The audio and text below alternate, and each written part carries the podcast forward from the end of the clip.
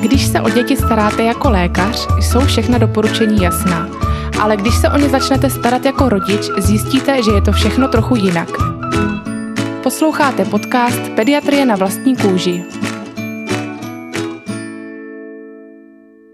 Dobrý den, vítám vás u dalšího novorozeneckého dílu. Dnes se zkusíme podívat na porod z druhé strany, a to očima miminka. Řekneme si, který způsob porodu je pro něj výhodnější a jaká rizika plynou ať už ze spontánního nebo instrumentálního porodu nebo z císařského řezu. Nepochybuji o tom, že si každý z nás uvědomuje, že klasický vaginální porod je to nejpřirozenější variantou. Spontánní porod se rozbíhá sám. Žena začíná cítit kontrakce, může odtéct plodová voda. První doba porodní, při které dochází k otevírání porodních cest, obvykle trvá nejdéle – 6 až 12 hodin, ale je to různé. Zaniká děložní hrdlo, ze kterého zbude porodní branka, která se stále intenzivnějšími kontrakcemi rozvíjí, až úplně splyne s pochvou. V této době je žena otevřená až na 10 až 12 cm a začíná druhá doba porodní, tedy vytlačení miminka ven.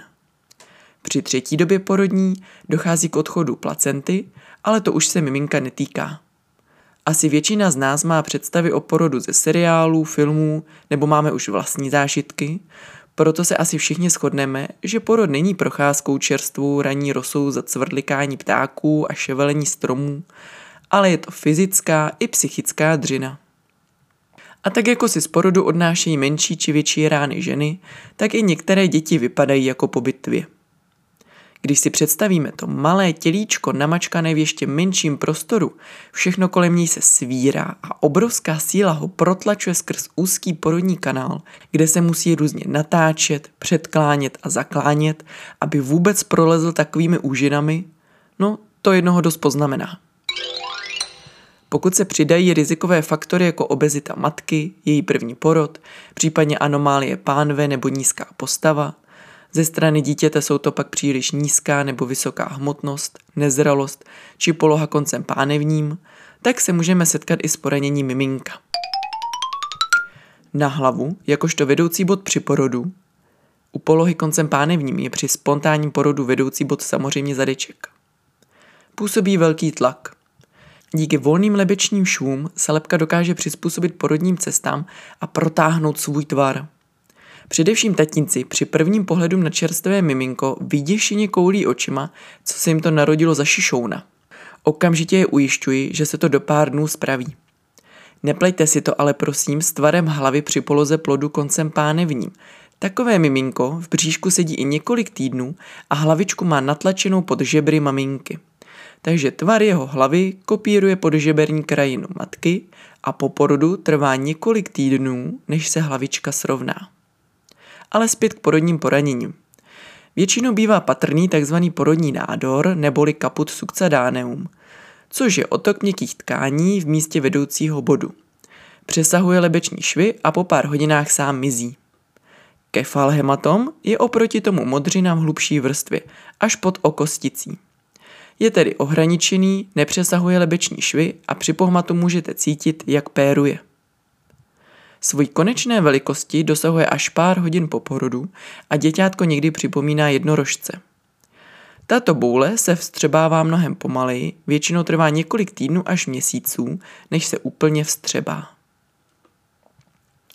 A už jste někdy viděli švestkově modrý obličej? Takovému stavu se říká stagnační cyanóza. Pokud miminko se trvá v porodních cestách delší dobu, působí na něj velká síla a dojde k překrvení obličeje. Často bývají patrné i petéchie, drobné červenofialové tečky, vzniklé popraskáním malých podkožních cév. Stejné tečky můžete mít na očním bělmu i vy. Vznikají velkým tlakem při tlačení. U miminek si můžete na očích všimnout dokonce i větších krvavých skvrn. Jedná se o krvácení pod spojivku. Všechny tyto stavy během několika týdnů sami zmizí. Někdy se při obtížném porodu může stát, že se miminku zlomí klíční kost. Větší riziko hrozí při tzv. dystokii ramének, kdy je porozena hlavička, ale ramínka se jakoby zaseknou a lékař musí použít manévry k vybavení dítěte. Při vyšetření novorozence slyšíme při pohmatu zlomené klíční kosti třaskání a za pár dnů bývá hmatný svalek. Může se stát, že těsně po porodu není zlomenina odhalena a dětský lékař vás ní obeznámí až při ranní vizitě nebo při propuštění. Jak už to v životě chodí, nemusí být vše patrné na první pohled. Co se týká prognózy, tak ta je výborná. Zlomeninu není potřeba nijak fixovat, sama se zahojí. Dětský lékař vám vysvětlí, že první dva týdny byste měla ručku šetřit, při oblékání a zvedání za ní netahat a miminko byste neměla na postižený bok pokládat. Mám pro vás jeden tip. Zkuste obvolat své rodiče či prarodiče, jestli ještě nemají schované ty klasické zavinovací košilky, které se nemusí oblékat přes hlavu. A pokud je neseženete, tak vám skvěle poslouží bodíčka s rozepínáním na boku. Vážnějším poraněním je obrna nervové pažní pleteně neboli paréza plexus brachialis. Jedná se o svazek nervů vycházející z krční míchy a ovládající paže. Poranění bývá jednostrané, při velkém natáhnutí krku dítěte nebo při tahu za horní končetinu může dojít k otoku, který utlačí nervy a výsledkem je snížená hybnost paže. Podle místa postižení rozlišujeme dva typy – Horní typ se projevuje nataženou paží, miminko ji drží těsně u těla, ale ručka mu funguje normálně. Můžeme říct, že při postižení horního typu je dobrá ruka na ochrnuté paži a rameni, při dolním typu je to naopak, tedy ochrnutá ruka na dobré paži a rameni. Další možností je kombinované postižení, kdy dochází i ke změně nebo ztrátě citlivosti v určitém úseku paže. Většinou se naštěstí jedná o přechodnou záležitost. Jestliže vám dětský lékař řekne, že má podezření na poškození nervu, na nic nečekejte a co nejrychleji se objednejte na dětskou neurologii. Čas zde hraje totiž obrovskou roli.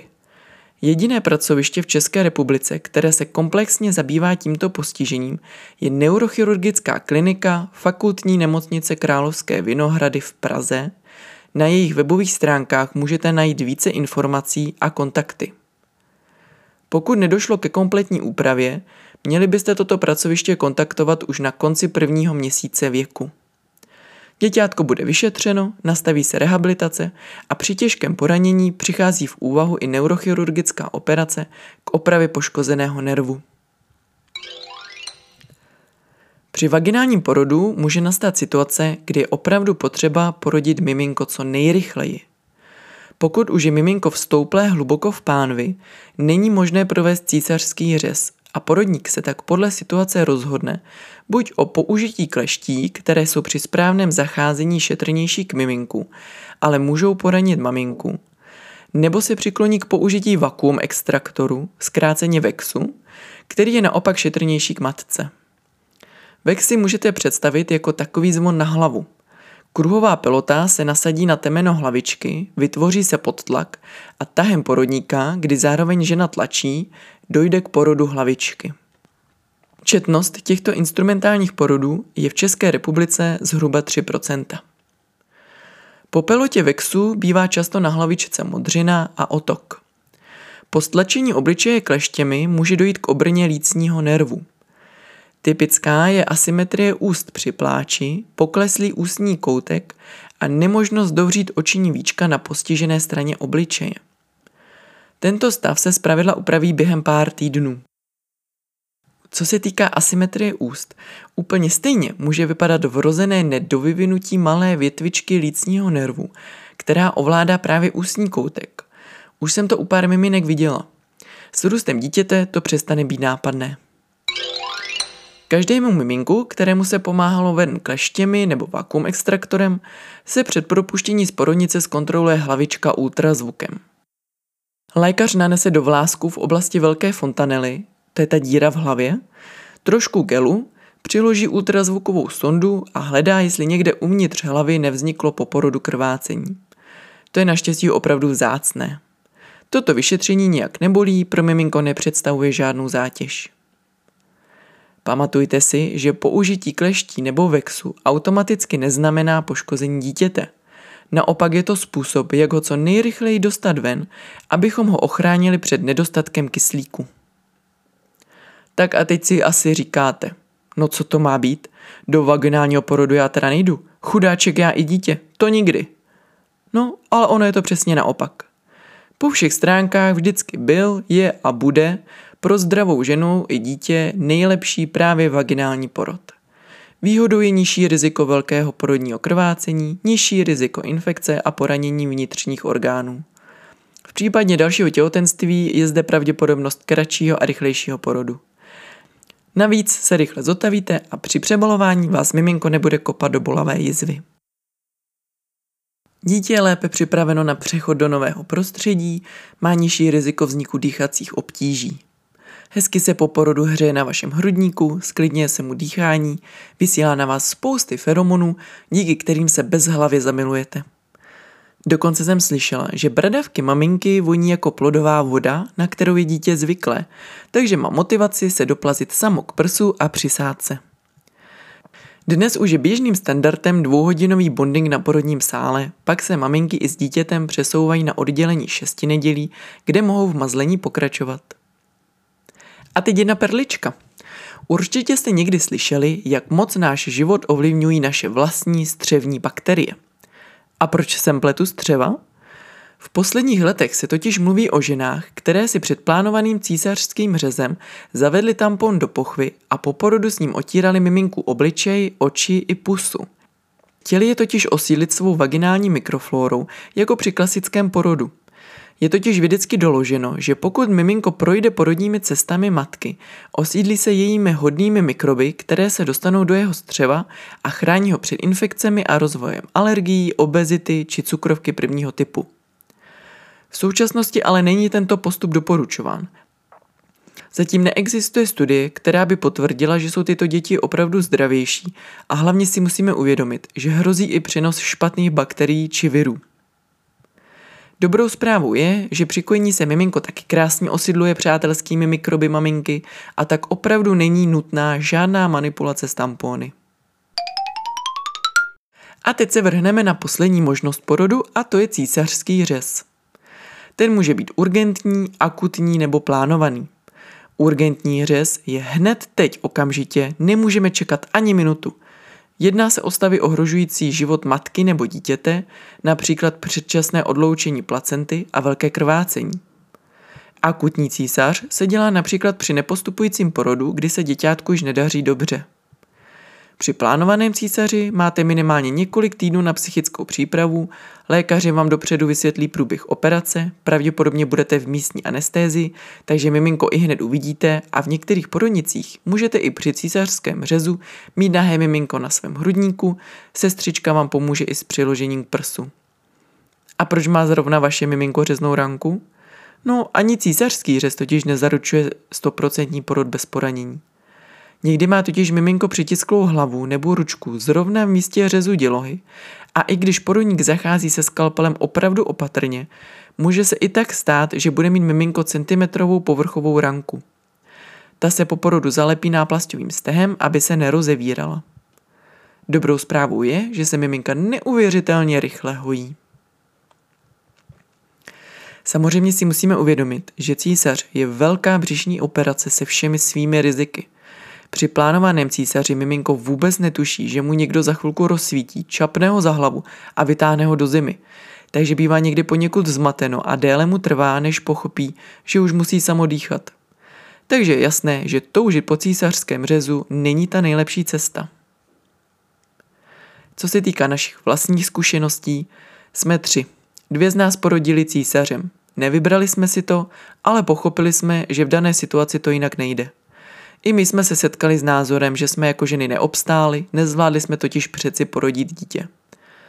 Tak tady pozor prosím. Císařský řez je porod. Ano, a to s mnohem delší rekonvalescencí. A jaký je závěr?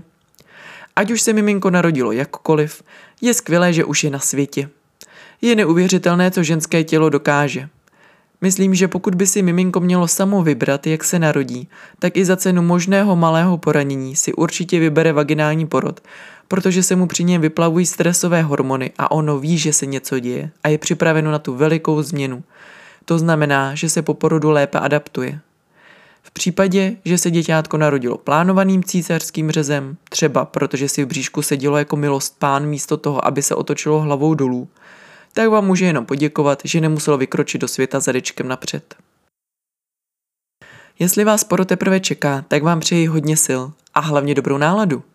Kdysi jsem četla, že pokud žena prožívá první dobu porodní v příjemné atmosféře s osobou, která ji i v takových chvíli dokáže rozesmát, porod pak postupuje mnohem lépe.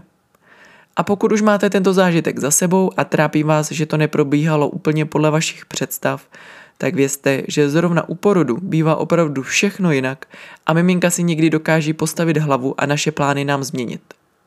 Pozor, spoiler, v duchu neustálých změn vašich plánů se totiž nese celé rodičovství.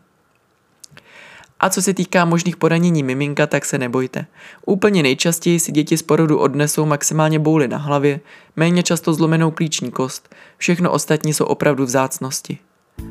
A jak to bylo s naším koláčkem? Ten měl porodní nádor skoro větší než celou hlavu, k tomu ještě pár škrábanců na temeni způsobené vyšetřováním za porodu, ale během pár hodin se mu všechno ztratilo a vypadal jako nový.